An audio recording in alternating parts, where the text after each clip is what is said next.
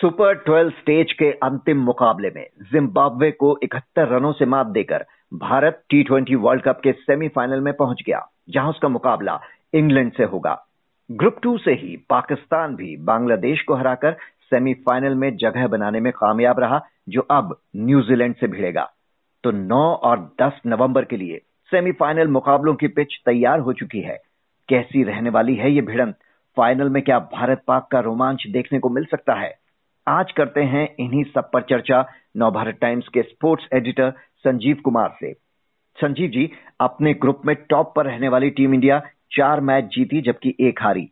पाकिस्तान और बांग्लादेश के खिलाफ जीत काफ़ी नजदीकी थी।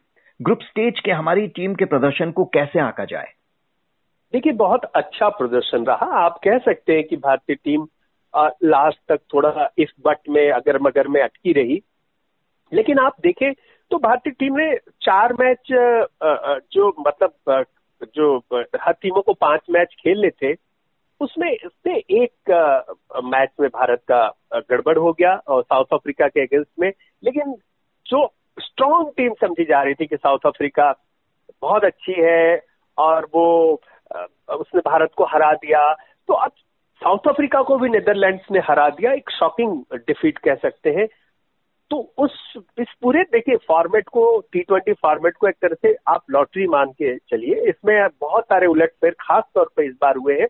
बट ओवरऑल आप प्रदर्शन देखें तो भारत एक लौटी टीम है मेरे ख्याल से, जिसने पाँच मैच में से जो भी ग्रुप स्टेज में था, उसमें से चार मैच जीते। इसमें से, इसके ग्रुप में, भारत के ग्रुप में देखें तो पाकिस्तान की टीम अंत तक उनको पता नहीं था कि वो पहुँचेंगे कि नहीं पहुँचेंगे।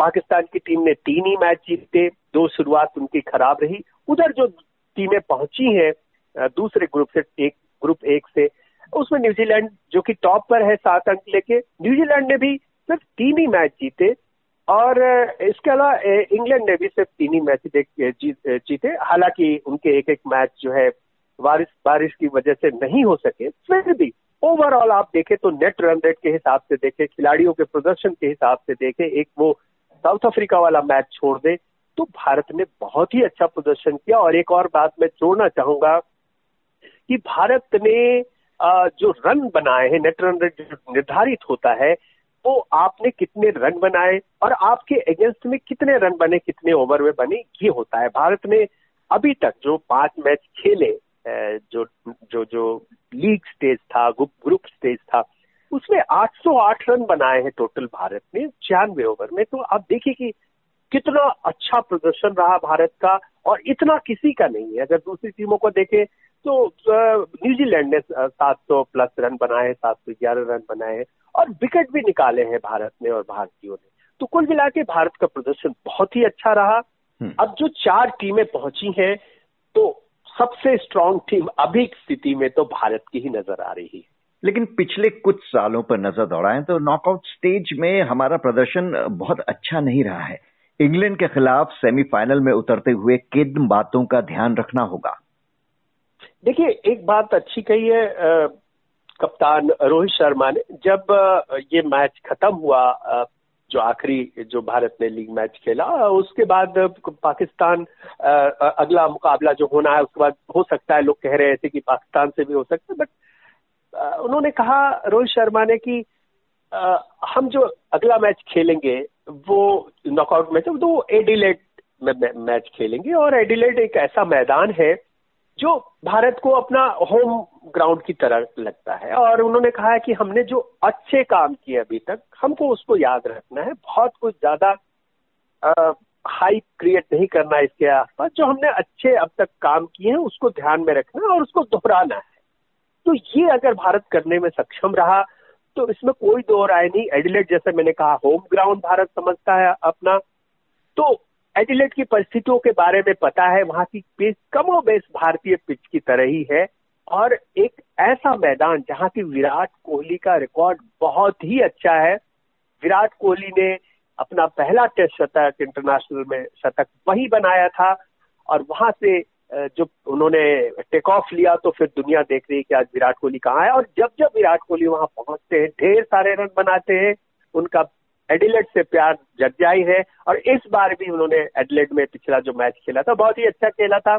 और उनका कहना है कि भाई, जब मैं यहाँ आता हूँ तो ऐसा लगता है कि मैं बिल्कुल अपने मैदान में हूँ। तो ये जो अपनापन है, और भारतीयों का जो सपोर्ट मिल रहा है वहाँ पे, ये तो ऑस्ट्रेलिया के जो पूर्व खिलाड़ी हैं और महान विकेट कीपर माने जाते हैं यन हिली ने एक स्टेटमेंट दिया कि मैच हो रहा ऑस्ट्रेलिया में, लेकिन पाकिस्तान और इंडिया को सबसे ज़्यादा सपोर्ट मिलता है। खास तौर पे इंडिया को बहुत ज़्यादा सपोर्ट है और ऑस्ट्रेलिया को उस तरह का सपोर्ट नहीं है, जबकि होम कंट्री है होस्ट कंट्री है।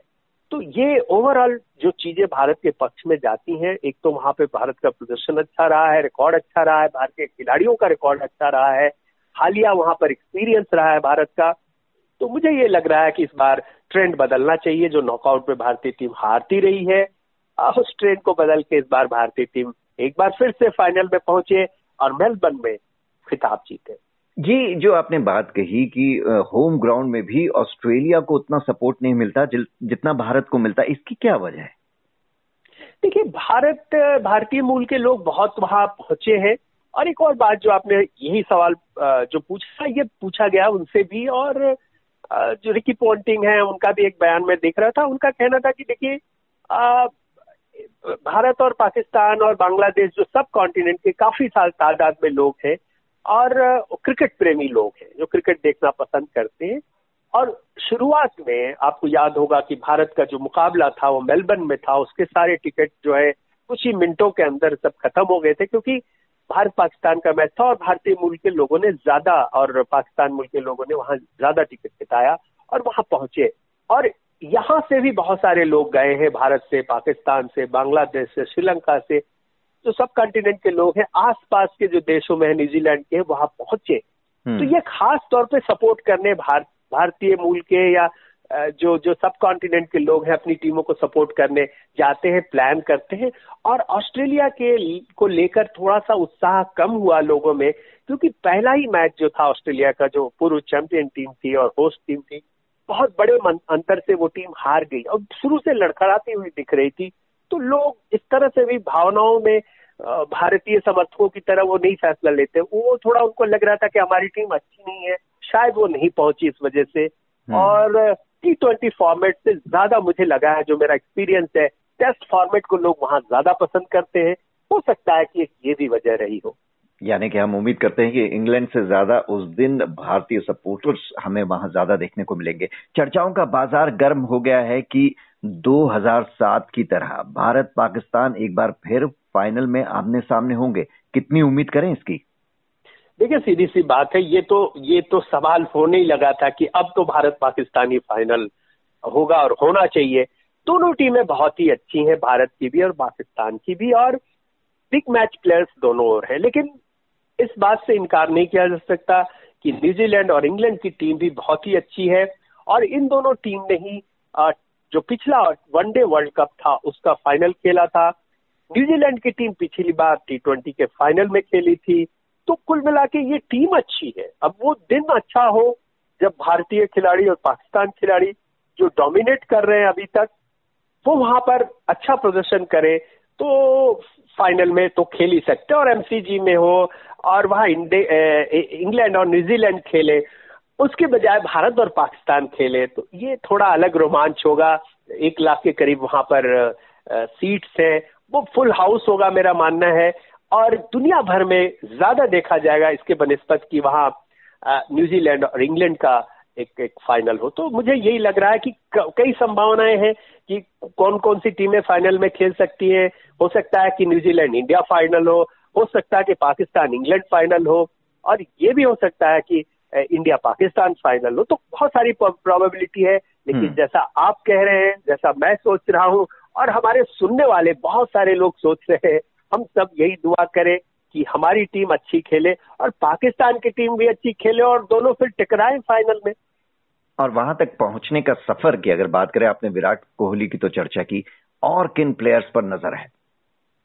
देखिए प्लेयर्स तो जो हम देखे तो जैसे पाकिस्तान की बात करें तो पाकिस्तान के लिए एक अच्छी भी बात है और बुरी भी बात यह है कि जो रिजवान जो है उनके और बाबर आज़म बहुत ज़्यादा नहीं चले।